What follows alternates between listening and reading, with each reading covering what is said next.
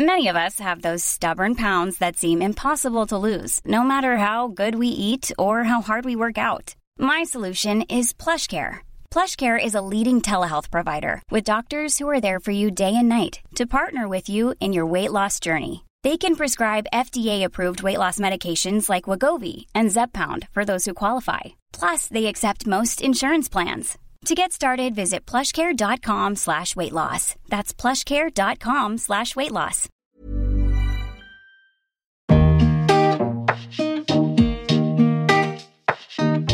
Hey, I'm Venetia Lamanna and welcome to a brand new podcast. This is All the Small Things. Now, this new podcast is very much a product of lockdown. I am fascinated by how our daily habits shape us, even more so after spending so much time working at home and living at home and doing everything at home.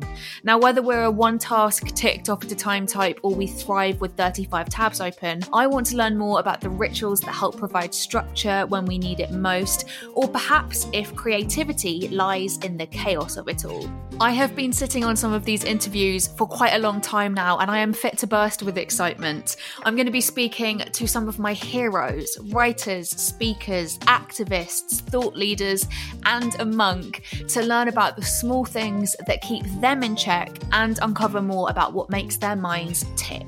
What's more, we're going to be hearing about the seemingly small moments that perhaps felt insignificant at the time, but their impact turns out to be life changing. Make sure you stay tuned to the end of this episode where I'll be sharing one small thing that has really helped me and my own mental health over the past few weeks. On to our first guest. I am so delighted to be kickstarting this brand new series with the incredible Rina Sawayama. Rina is a critically acclaimed singer songwriter and one of the most exciting artists to break through from last year. Born in Japan and raised in London, Rina's music confronts the issues of identity and conflict with a wild blend of 90s and early noughties influences. Everything from Britney Spears and Christina Aguilera to Lady Gaga and Gwen Stefani to Evanescence and Limp Bizkit. It's all in there and more. Rina's been singing since she was little, but took her first official steps into the music world by joining a hip hop group at school with Wolf Alice's Theo Ellis. She broke into the public eye in 2017 with her self titled EP, and in 2018, she released the sex positive Cherry, which served as a public declaration of her pansexuality. After finishing a tour supporting Charli XCX, Rina signed with Dirty Hit, who are also home to the 1975, and in April 2020 released her genre defying debut album, Sawayama.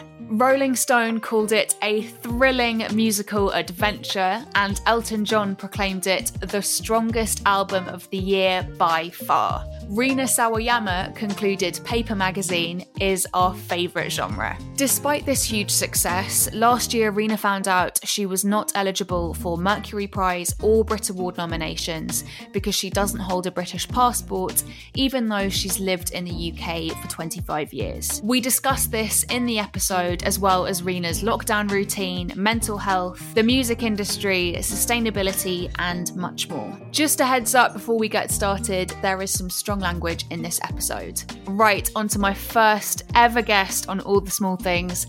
Here is Rina Sawayama. This is good. Okay, cool. Great. Happy? Yes, I'm happy. Perfect. Um, also, can you just admire my my home sound booth? Oh my god, I just thought you had like an amazing custom bench. Wait, so you've like dismantled your sofa for like the sound? Oh my god, I'm so sorry. I'm literally in the most echoey room ever. It's like glass no, you sound great. Stuff. Okay, good. All right, if I sound fine, then I'm just happy to be talking to someone who's not Max. To be oh honest. my god, tell me about it. Literally the same. Firstly, I'm so excited to chat to you, but let's start with the really small things. I'm wondering what the first thing you do when you wake up in the morning is. I have my 2021 routine so down right now. Like I've had it all the way through January, so my routine is quite stunning. It starts at 6 a.m so I get up and I don't look at my phone. I get up and I go to the kitchen and I make a cup of tea, like straight away. And it's a decaf tea as well. So I don't even know what that's doing to me. It's just like some nice hot water, hot liquid in my system. And then I'm literally like an OAP, but like I put on BBC Breakfast. I'm so lame. But honestly, this has helped my mental health a lot. Put BBC Breakfast on and then I uh, drink the tea. I wake myself up for about an hour. So like, uh, and then I like go off at seven, and then um, and then yeah, the rest of my routine follows. But that's like I wake up at six now. I go to bed at ten thirty. Boom. Every night. Every night. I'm in bed by nine. So you are making the most of this time to have a hardcore routine in place. I love it. I'm so impressed. I know. I'm impressed with myself because I'm so not good with routines, but this has been actually working and doing exercise every morning and yeah. So does the exercise come in post 7 a.m. once you've had your time with BBC Breakfast? Oh my gosh. So I have my BBC breakfast, uh, finish at 7 7 a.m., take the dog out for a wee, and then uh, feed her, feed myself a light breakfast and then I will meditate for 15 minutes and then journal for 15 minutes. And then like that takes me up to about 8, 8 a.m. And then I exercise for 30 to 45 minutes. And then oh my gosh, my this is going. so motivating. Okay, stop. So a few questions. Firstly, Okay. I want to know generally what you're having for breakfast, and then secondly, I want to know what kind of workouts you're doing. This is so. I'm already like, oh my gosh, I need to get my own routine in, in check. I genuinely hate the sound of my own voice talking about this routine. Like I just I'm I'm that person. I'm that like YouTuber who talks about like their perfect routine and productivity, and I'm just like nowhere near. Anyway, but yeah. So what I do, uh, I, I eat Cheerios. It's my favorite with oat milk because I'm uh, a bit intolerant to lactose. I've I've realized. Um, and also allergic to soy. Anyway, um, so I have Cheerios, and then uh, I go on my exercise bike and it's not a peloton because uh they didn't have one in stock for like three four months. So i was like i'm just not waiting. So i got an exercise bike which is actually really hard to get right now because of you know everything. Everyone wants an exercise bike. And then i just have the peloton app on my ipad and i just have that and like i have the best time. And like yeah i've like nearly been on the verge of tears in, um, in my pelotons because they're like so motivating. I'm like in a cult it's so weird. I'm like in my own cult it's kind of crazy but it's really working for me I absolutely love that. I mean, similarly to you, actually, Peloton is one of the standout successes of this pandemic. They've done really well. I really enjoy how Really you're hacking the system as well. You're like, not going for the full blown bike, but I will take your app and your workout. Exactly. And my exercise bike is less than half the price. So I was like, you know what? I love a bargain and I love like next day delivery. So that is what I'm going to do. So I got the bike and I've been on it for a month straight and I do it like at least four times a week. That's so good. I know, I'm but don't like, but I don't want anyone to feel discouraged. Like, I just had zero routine for like a whole year or maybe more than a year. And so I just, and it was really affecting my mental health and lack of exercise as well. I didn't grow up around exercise and I just, you know, I'm, I feel like I'm, I'm very unfit. And I, I think it was when I was lifting a couple of Christmas recipe books and my arms were tired. And I was like, Rina, you need to go and work out those arms, sis. Like, you are weak. And But but I'm also assuming like cardio. I just recently watched your live performance on Fallon. Shout out. Yay! Or was it? It was wait. Was Kimmel or Fallon? No, it was Fallon. It was Fallon. Okay, yeah, good. I get them confused. I'm so sorry. I do too. They're both called Jimmy. They're all called Jimmy. Like James Corden, Jimmy, Jimmy Kimmel, Jimmy Fallon. I don't know what about it is about these Jameses. They all have the late night TV shows, but I totally understand. Basically, if you're white, call J- call James or Jimmy and moderately funny, you will have Go a talk become show a late night talk show. Yeah. Um, I just watched your amazing live performance, and that looks like an insane workout. So I'm assuming that the more kind of you commit to fitness in your kind of daily routine, the easier performing live will be. One hundred percent. And honestly, um, preparing for that after being an, like a potato for like six months and not moving, I was doing all my press and everything and promo from Zoom. So I was just sitting here the whole day, not having. I was living in my old place as well, so there was no place to really exercise. Didn't do any exercise whatsoever. And then I was like, boom, you're gonna be on Fallon, so you better get fit. And I was like. So, um, but that's like my my life is just I kind of prepare just before I need to, and I don't want to do that anymore because it gives me so much anxiety and like gives me like really bad sort of um, imposter syndrome if I'm just not at least doing like the bare minimum every day. So I this is my new thing. Were you always a deadline worker then at school and at uni? One hundred percent. I would ask for an extension and then do it in that extension. Like my dissertation was done in the ten day extension that I got. Oh, I can relate to this so hard. I'm that person. I'm a deadline worker, and the fact that you've managed to break out of that is honestly very inspiring to me right now. Oh my god, it's so hard though. This has been like 10 years in the making at least because I've never not been a deadline person. Like even for my GCSEs and my SATs, like I swear I was just I watched Sex and the City for like the, my whole time that I was trying meant to be studying for for GCSEs because I like discovered Sex and the City and then like my mom was too busy working so she didn't really care what I was doing. And I didn't know you were a Sex and the City fan. I mean, um, that's great. Uh, so am I. Yeah, I know. I mean, it's so like of the time, but when I first saw it, I was like, wow, this is amazing. But yeah, again, didn't study at all and then would cram it and then being such a hellhole of anxiety before we get too uh, distracted by Sex and the City and the reboot and all of that, because we could probably talk about that for hours and how it hasn't aged well and yeah. what we can expect. Blah, oh, God, yeah. Let's wind back the clocks and talk about you when you were little and growing up because something not so small happened to you at the age of five when you moved from Japan to London for your parents, for your dad's work specifically. Um, I'd love to hear about your memories of this time and if you kind of have any memories of your first impressions of London and what that whole experience was like for you. Yeah, I mean, I was too young to really be shocked by it. I think, you know, when you're young, you're you can be quite malleable really like in different countries and different languages, but I do remember not being able to speak the language and I remember that feeling of being stuck in my throat you know, just like not don't know what to say. And I remember my mom saying the only phrase you need to know is hello, and you need to know how to say where is the toilet. Like that's two things that you need to remember. So that's the first two things that I, I memorized. Um, but obviously, as a kid, I I learned so quickly, but it was quite tricky because my parents couldn't make up their mind about whether they wanted to go back to Japan or not. Um, so I changed schools about five times in primary school because it was like Japanese, like uh, British primary school, then like Japanese school, and then like back to primary school, and then like another like a private school, and then like a state school, and then this is just like changed all the time.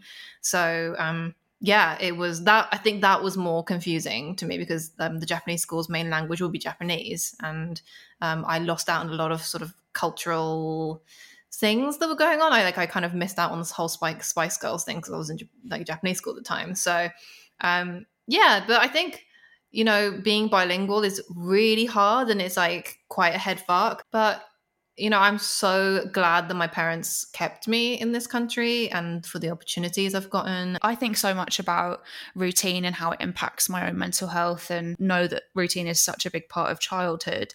So that must have been a shock to your system in so many ways and ways that I can't comprehend myself as well. And I'm also, you know, making friends is such an integral part to our childhood. And I am wondering if music, you say you missed out on the Spice Girls, but I know there are so many um, bands from the kind of early noughties that have heavily influenced you. Was being a kind of music fan helpful in making friends at that time? Oh, 100%. Yeah, I think it really, I felt so different. There was no one who looked like me at the British schools. Um, but as soon as I started singing, people were curious and people actually kind of cared about me. and then when I started singing the stuff that everyone else was singing, and I would form little bands, and so I would do like an S Club 7 tribute thing.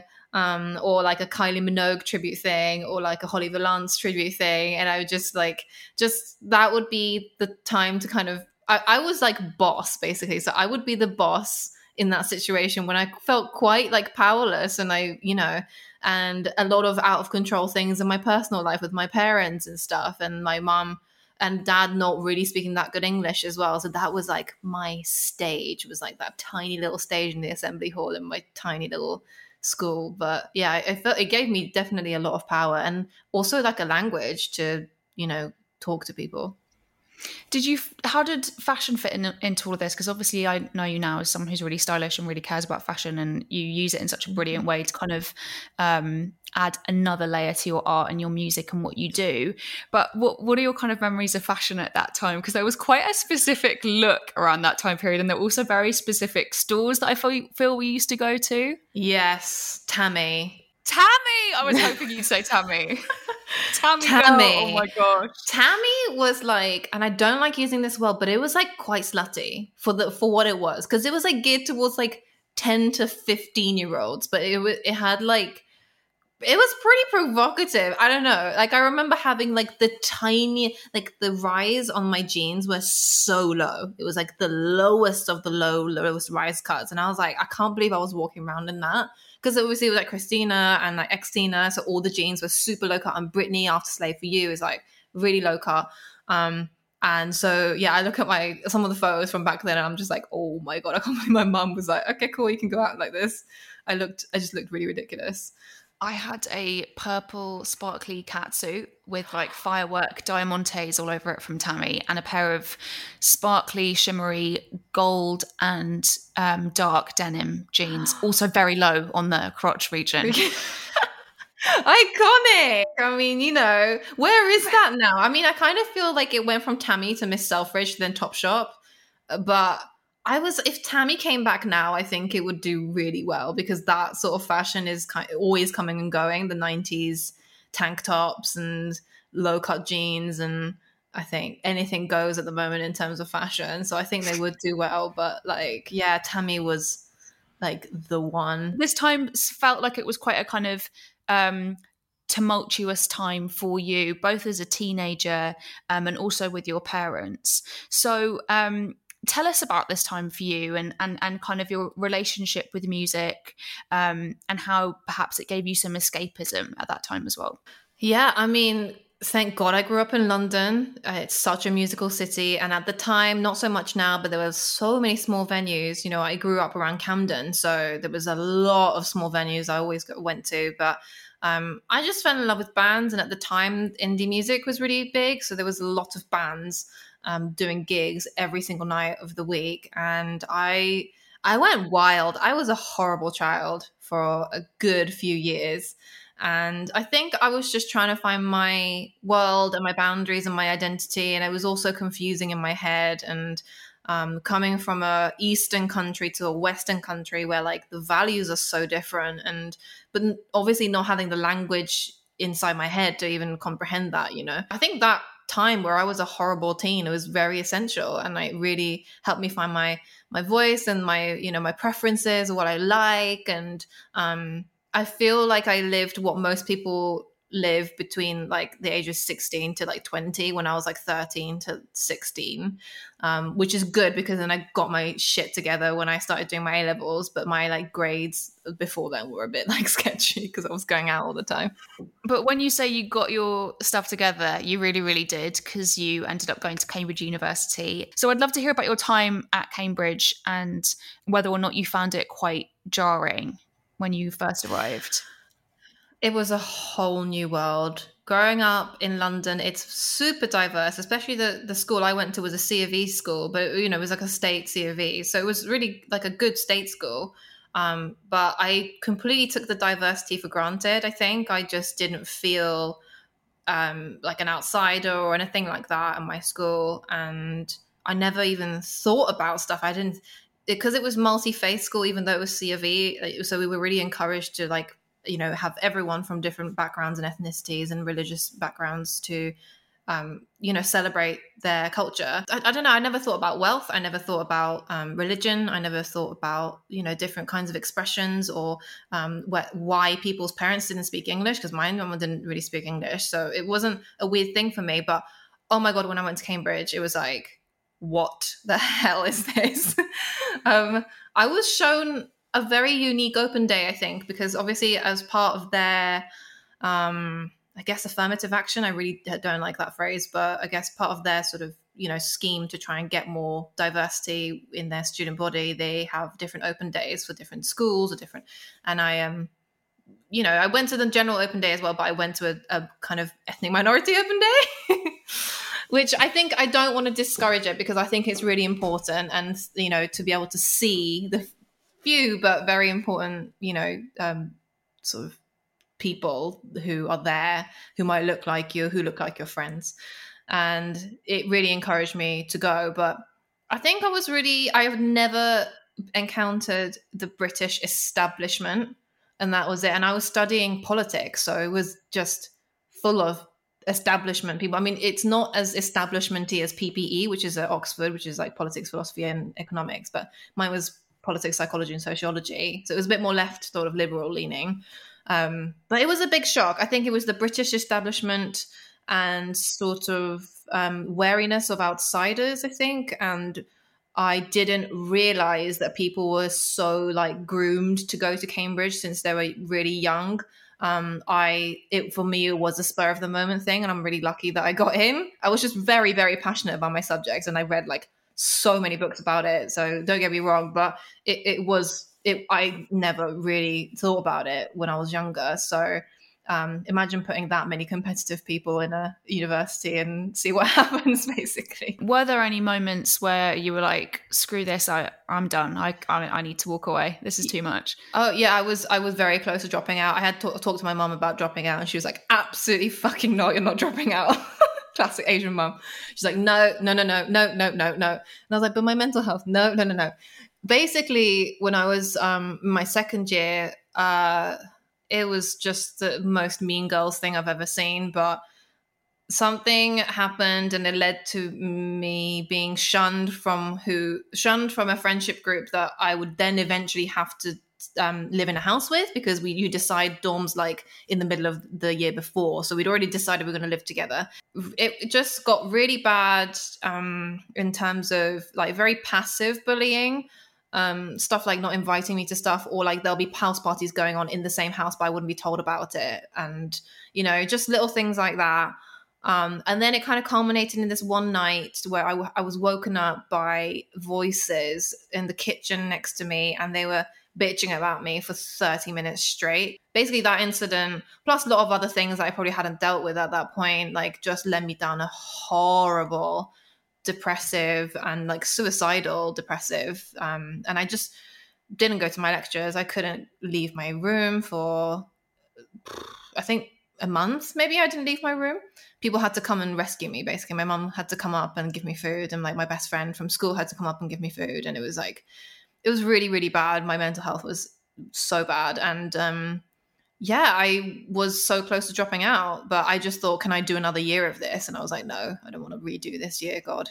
Oh my gosh. I'm so sorry to hear that. And I'm so sorry to hear that that happened to you. What helped? What made you stick it out? I did CBT therapy. I'd done therapy before for like different stuff, but this was the first time I'd done CBT. So that was really good. And I like, that's why I'm such a strong advocate for therapy because I just think it gives you skills to deal with other stuff that comes up and so yeah so it was it was therapy. It's also um i started hanging out with different group of friends and they were queer and they all had very similar stories of being sort of ousted from their friendship groups. And we all shared something and i would I, I would you know say if anyone's going through anything similar to seek professional help and if it's if you've got if you're struggling with your mental health at university i would reach out to the university for help. I would say honestly it was one of the most valuable experiences i've ever had. Um, and also that was 10 years ago hate to admit but it was and i think there's much better pastoral care now and i, I don't want to discourage people from aiming high yeah. just because of my my experience and um, aiming high means see uh, aiming high means that you see a lot of what hasn't been shown to you before, and I think that's really important learning curve as well. So.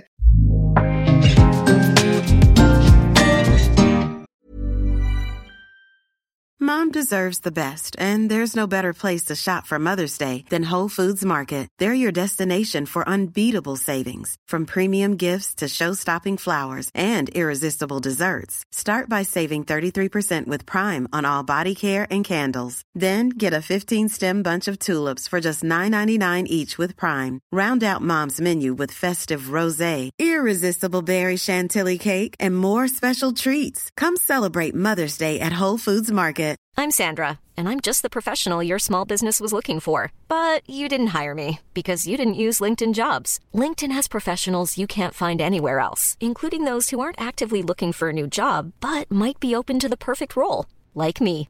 In a given month, over 70% of LinkedIn users don't visit other leading job sites. So if you're not looking on LinkedIn, you'll miss out on great candidates like Sandra. Start hiring professionals like a professional. Post your free job on linkedin.com slash people today.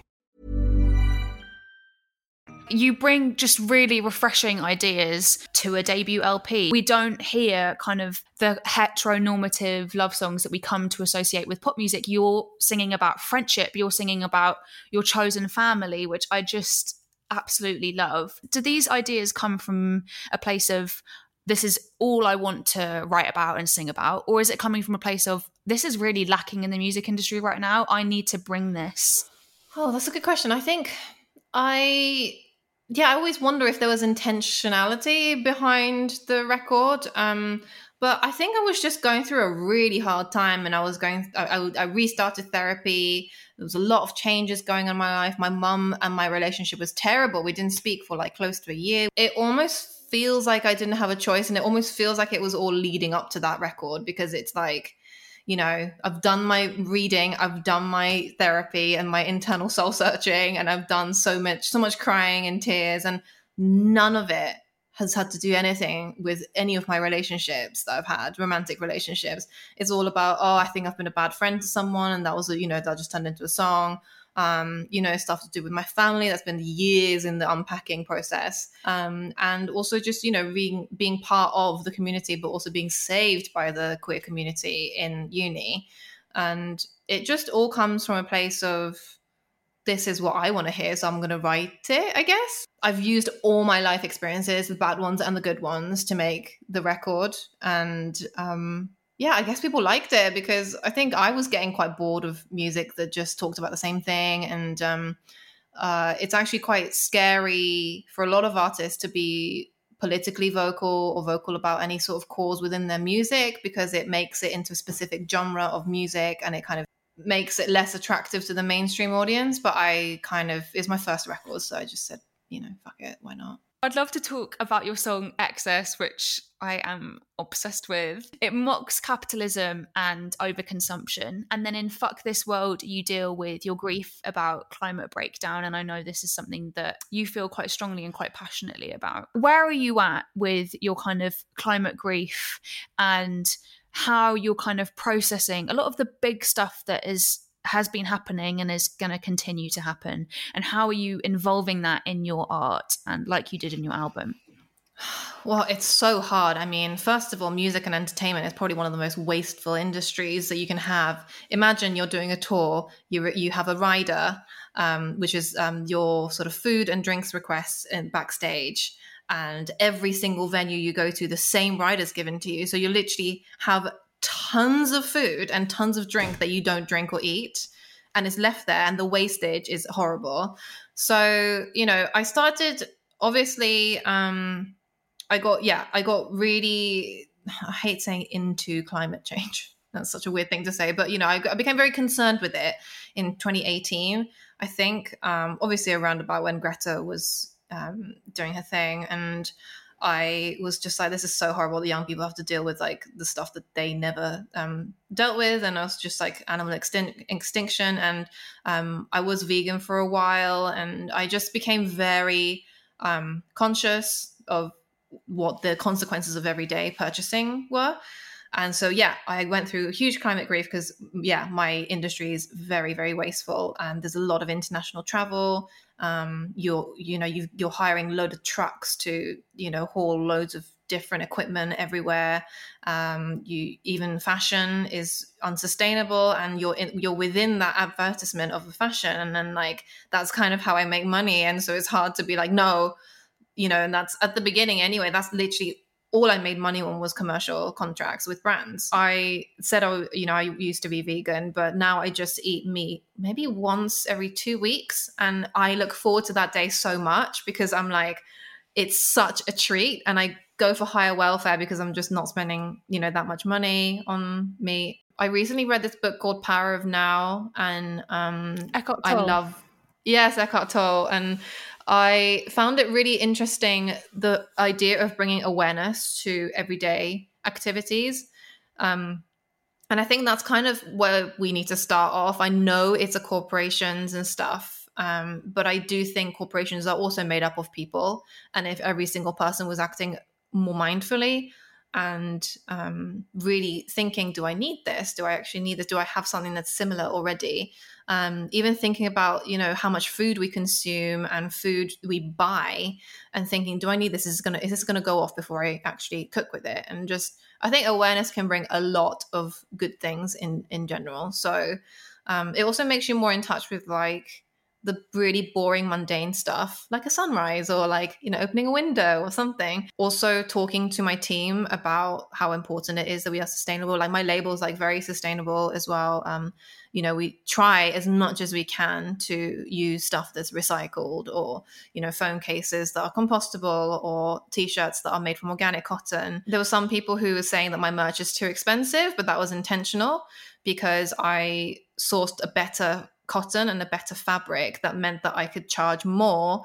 And if I'd have, if I'd have got a worse fabric and sold it for half if it, it basically means I only need to sell one um, instead of selling two t-shirts for the same profit. You know behind the scenes that's something I think of as a as a business I guess. I mean you know I don't people don't want to talk about themselves as a business but um you know behind me there is a business. So um yeah I feel a lot of kind of, kind of small business um, responsibility to do start to start things right and to put a bit more sense into things because it doesn't you know it's just a bit of common sense and I love that. I think you've found, I mean, what you've talked about is a real balance between kind of individual action and th- but things that actually really add up to a lot. Like you've met, you make some individual changes, but they're also bigger changes for you and your business.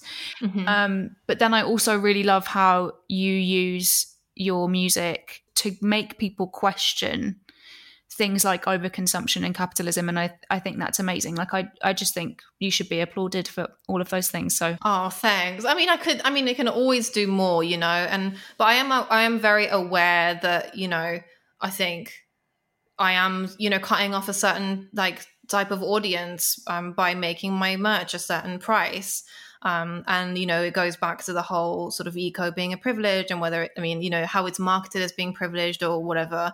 Um, just the education, and that is a privileged education to understand about like eco and you know stuff that really matters, um, or even have the time to think about that, you know, during the day. But I do think like it's really um, important not to shame people into doing anything. And like, for, especially with stuff like vegan, I really respect the vegan movement, and I think it's really important that we all eat less meat. Um, but at the same time, like, it can be quite strict. So I do think that uh, lots of people might have like you know some histories that might not you know enable them to have a vegan diet or it might be too um sort of i don't want to say restrictive it's quite regimented i think at the beginning when you switch to being vegan um to, that might trigger some sort of you know past um, disordered eating. So i just think always be mindful people have their circumstances and just you know talk talk about things rather than yell at each other to tell people to stop doing stuff. Yell at corporations but absolutely. I'm actually going to send you a podcast after this um, oh please do. Listen to with Brené Brown talking about how shame actually isn't the answer to a lot of these problems that we're facing. I'll send it to you. I think you'll really like enjoy it. I love that stuff I would like to talk about racism in the music industry. Your song STFU and how you kind of came to write it because I know that that it's a kind of culmination of some things that happened to you. And can you also tell us the, about the, how the label that you were talking to at the time who were going to sign you reacted to it? Yeah, so STFU, I always knew when I wrote it that that was going to be the lead single of the album because I'd done a string of singles and they were more pop leaning, but this is this is basically like Evanescence and Limp Bizkit, um, but it's talking about racial microaggressions. And in the music video, I got this amazing actor to be my date, and um, I've met many of these kinds of people who uh, uh, just are so excited that I am Asian, and that's I'm like the you know especially Japanese, I would say that they have a lot of misconceptions about Japanese women or Japanese culture and they just want to talk about it with me. And I would say that nothing, none of it is bad intentions, none of it's to harm me. So I'm very lucky in that sense, but it is so ignorant sometimes. And so I did an um, uh, extended music video where there was, you know, like a date scene at the beginning. Well, when, when I'd written that song, I knew it was very powerful. Um, and I was taking around different labels, and um, there was a label that I we were actually in the final negotiations of the contract at that point, which meant that we were dealing with music video budgets and how much, you know, those little costs that need to be discussed. um, at that point, my lawyer had been engaged for a couple months to work on this contract, and so um, yeah, so you know, it was like all getting very legit. And I showed the rep of the label, um, STFU, and then a couple of other songs from the record that I was really passionate about. And he flat out said to my manager, I don't like these songs. And then sent an email like pretty much a couple of hours later being saying that we this is we're going to terminate contract proceedings, which is all good. That's fine. I mean, I'm I'm used to rejection, but the fact that it cost me several grand in unpaid um, legal fees was not cool. And I think they knew I was independent, and the fact that I had to shoulder that cost was bad. Like I don't, I don't. I mean, it's just bad. I don't know what, what else to say about it. It was just annoying, and um, I know that might have been a risk I take, but it's when you sign an artist, you sign an artist, and um, luckily I'm with a label now that the first time they heard STFU, you know, the uh, the founder Jamie Oborne, he just laughed his head off, and he said he loves it, and I'm really grateful that they saw my vision.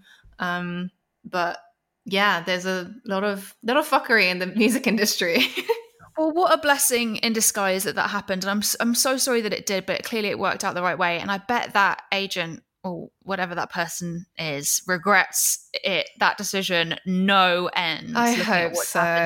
hundred percent, babe. There's no way otherwise. You know what? Like, there's no hard feelings. Like, uh, like if that was the, I always think if that legal cost was the cost for me finding this label, then that's okay. Like, and I, I only send him this guy, you know, just love, and I hope that he's not doing it to another artist. But I only send him love, and I'm great. I'm so grateful for where I am now can we talk about more fuckery in the music industry? Uh, after this year's Mercury Prize nominations were announced, you gave an interview with Vice about how your album wasn't eligible because you don't hold a UK passport, despite having grown up here and having indefinite leave to remain. The same applies to the Brit Awards. Mm-hmm. And obviously, this issue is only going to affect more artists as some European countries don't allow people to hold two passports outside of the EU. So I can imagine this felt extremely frustrating and othering. How are you feeling about it all now? Because this is important stuff for your career and yes. it's also not fair. It's not fair and it makes no sense. Um look i i don't think that they did it with ill intent. Um i think it was a serious oversight and um i think there was an oversight in the sense that we um had communication before the mercuries were announced with the mercuries but they um didn't want to change and i guess they didn't think it would blow up this way. I didn't think it would either. It was literally like it was crazy when the when the vice article came out and um so many uh news outlets and TV stations wanted to, you know, say stuff with me. But that wasn't the point for me. I just wanted to tell my story and I just wanted an email or a phone call with the Mercuries. It's sad because, I mean, first of all, I'm a politics student who has never voted because I can't vote in this country unless I have a citizenship. And um, that's another thing I've had to like lay to rest or just be at peace with. Um, and that's fine because having a, a Japanese passport is really important to me. And I, I know that there's been campaigns in Japan to challenge the Japanese government to um, allow to dual passports, but it does it, it's always been struck down. Growing up in this country, especially in London, I know that the music industry especially thrives on diversity. Um, and diversity is very important to the music industry, um, and especially the Brits and the BPIs came under fire for Brits So White like a couple of years ago. Um, and I just think it, it's a very unique type of visa. And people don't know that indefinite leave to remain even exists as a visa type. It actually affects a lot of Asian countries as well because um, most of the Asian, most countries that don't allow dual citizenship are Asian at this point. When you're saying um, it, there might be more. There are little things like I feel like I have entrenched myself in the establishment in terms of going to Cambridge, and I've been a good immigrant. You know, um, I've made something out of myself. I've paid taxes and all this, you know, good stuff. Um, yet to not be um, awarded for a music award, I kind of more understand the not voting thing because I think, okay, fine, that there maybe there's some more legal red tape around that, but music award and just like subjective um, you know, awarding of works that people think are good or bad. I didn't think that that should be um, have any regulation. To give a context, Ivor Novellos um, do not have a nationality clause.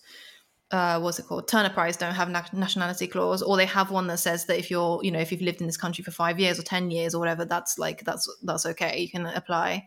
So um, all I was asking for them was just maybe do that, consider a slightly relaxed law because Yeah. a lot of people can't get citizenship for different reasons. I was giving it quite a lot of thought when I was, um, well, obviously when it happened, but also again recently ahead of this interview. And it just feels like they could do something about it if they wanted to. And then I started kind of worrying that this is a demonstration of how the music industry is gatekeeping and being quite elitist yet again. Has there been any progress? Are you feeling positive about what the future might hold? Yeah, so um, after that, a couple months after that, I was able to speak to the chairman of the BPI, um, Ged, and he we had a great chat, and um, he said there are processes. So every year there's like different um, elected bodies, and uh, you have to. I mean, there's just a process for changing regulations. So no promises, he says, but um, I'm hopeful. All I want and all that should be required for things like this is just a conversation. I can't imagine how the past year has felt for you bringing out this album that you literally made to perform live and you've had to push your tour back. How has it been, firstly, not being able to perform it and just sitting at home and watching the reaction to it and how it did so brilliantly, but also not being able to perform it? And how are you feeling about finally being able to get back on that stage in front of your fans to perform this music that was meant to be performed live? God damn it, I know. Um, what concerns me is just I really want the government to support the live industry more. I mean, you think about the cultural relevance and significance of Britain is so much of is so much by music you know? I just really worry especially with brexit and nothing being secured about you um european visas and stuff like that. Like there's so much uncertainty. There's nothing that's been confirmed about whether people will need to pay for visas and whether people you know free travel and movement around eu to do tours. Um i really hope that we can get back on our feet soon um, I really think I'm very lucky in this because as an artist, there's like different income streams, but with live music, you know, for tour managers, like anything that has a, the word tour or live or anything like that, they, you know, that's their in, source of income. So, Well, I mean, I'm a bit of a granny. My one of my one of my many nicknames is Granny Ven. However, I have never craved live music, God, gigs. Concerts, sweaty nightclubs with sticky floors and bo everywhere more in my life. I cannot wait. I'm not going to turn down a party invitation ever again anymore. ever. Same. You know what? I am unless it's for work, I don't really leave the house. So like I it has to take a lot of convincing for me to go on a night out, but I will be going on a night out like as soon as possible. And yeah, I just we all all of us, all artists want to put on a show so bad and relieve you know i mean there's nothing like those two hours at a show where you just completely forget about your your life really and you just in the moment and you're enjoying things and yeah i can't wait to get back to that really but i just more importantly people need to stay safe and stop doing stupid things and it's like the world doesn't have to spin that quickly Thank you for sharing that. How would you feel about a quick fire round? sure let's go Quick fire with Rina. Tea or coffee? tea Books or podcasts? books sorry i'm on a podcast Pancakes or waffles? Ooh, crepes Film or TV? Film Britney or Christina? both Hearsay or S Club 7? Oh my god, again, that is so hard. Um Oh wow. Um okay, there's nothing like hearsay that made me feel like I can be a pop star too, so maybe hearsay. There was there were proper ordinary people, weren't they? They were so ordinary or so Proper right. ordinary, yeah. Blue Crush or Bring It On? Ooh, bring it on. Designer or vintage? Oh, designer vintage. Love that. Good answer. Loungewear or stage outfits? Loungewear, 100%. I hate stage outfits are so uncomfortable and they like chafe. WKD or Smirnoff Ice? I think I was a Smirnoff Ice kind of gal. God, In- I would neck them. Sorry. Well, they're just they're just like drink sipping on a nice lemonade or something. yeah, exactly. Yeah. Intimate gig or stadium tour? Stadium, Pizza or pasta? pizza. Routine or spontaneity? I'm not a spontaneous person whatsoever. Me and you, babes, we're grannies. I like a routine. Early night or night owl? Early night. That was quick fire with Rina. I love it. I just love how you're like this mega mega star, and then you're just like early night routine. I just love it. So great. No, I just, you know, like I'm lazy in like a positive i think it's a positive thing for me because it means that when I work hard, I really work hard. When I like don't work hard, I don't work at all. And um my goal in life is to not work. So I don't know. I don't, I'm sure you're familiar with this, like the fire, the retire early movement. And I'm just like, oh my God, imagine retiring when you're 40. Are there any books, films, TV shows, or podcasts that you'd like to recommend that have kind of lifted your spirits and your soul? I mean, I would recommend Power of Now. I really would. And it's like Oprah's favorite book. Um, so, you know, well, we can't go wrong. Um, but it's basically a book, very short book actually, about just um, mindfulness and being in the moment. And I think that's really important, especially when we're not able to predict the future. And that can cause a lot of anxiety for a lot of people, including myself. And I've found that it's caused a huge perspective shift in me. The techniques in that book, you don't need any money to do. So, Great recommendation. What is your one non negotiable daily self care habit? Uh, I'm trying to make it exercise, but I'm very lucky and I'm very privileged because I have an exercise bike. But I would recommend yoga with Adriene. She's like, isn't she amazing? Babes, we're the She's same so person. lovely. She's so She's so lovely. lovely. Like her and her dog Benji is like the most soothing, calming thing ever. So she is a yoga teacher who has all her videos online on YouTube for free. Is there one small thing that you'd like our listeners to try out? I would say do activities without your phone. Hmm, great which is one. so simple and stupid, but we all are guilty of it. And actually, the one thing that's helped me is getting an alarm clock has helped a lot because then my phone's not the first thing I look at. And I think setting boundaries with your phone will enable you to set boundaries with yourself and also with other people. So I think that's a really good start. Oh, I love that. Love good boundary setting. And finally, what is one small thing you hope your future self will have achieved? I would like my future self to have peace between my outer self and my inner self. Because I think as women, especially, we, and I, I mean, I saw this with my mum really, and just the trend in general, really, with women is to start punishing our looks and our bodies and everything as we get older. Every day is a gift, and I hope that I am happy, even if my beauty is inverted bracket fading. Since recording this interview with Rina, I am so proud to say that she has literally changed the game. She has changed the eligibility rules around the Brit Award and Mercury Prize nominations successfully, and I'm just super proud of her. How awesome is that? Thank you so much for listening to this episode, and make sure you hit the show notes for links to Rina and her recommendations. Before we go, I wanted to share my small thing of the week with you. I'm finding that my mind is most active and prone to anxious thoughts when I first wake up. So I found a good way around this is to keep a notepad and pen by my bed so I can reach over and write out some gratitude as soon as I wake up. This has proved really helpful in focusing my mind on the small things that matter instead of letting it spiral and worry about the things I just can't control. Sounds a bit twee, but it really does help. Thank you again for listening. If you enjoyed what you heard, please do leave us a five star review, and you can always share the episode with a friend directly or via your Instagram stories, tagging me at Venetia La Manna and at ATST Podcast. See you next week for a brand new episode.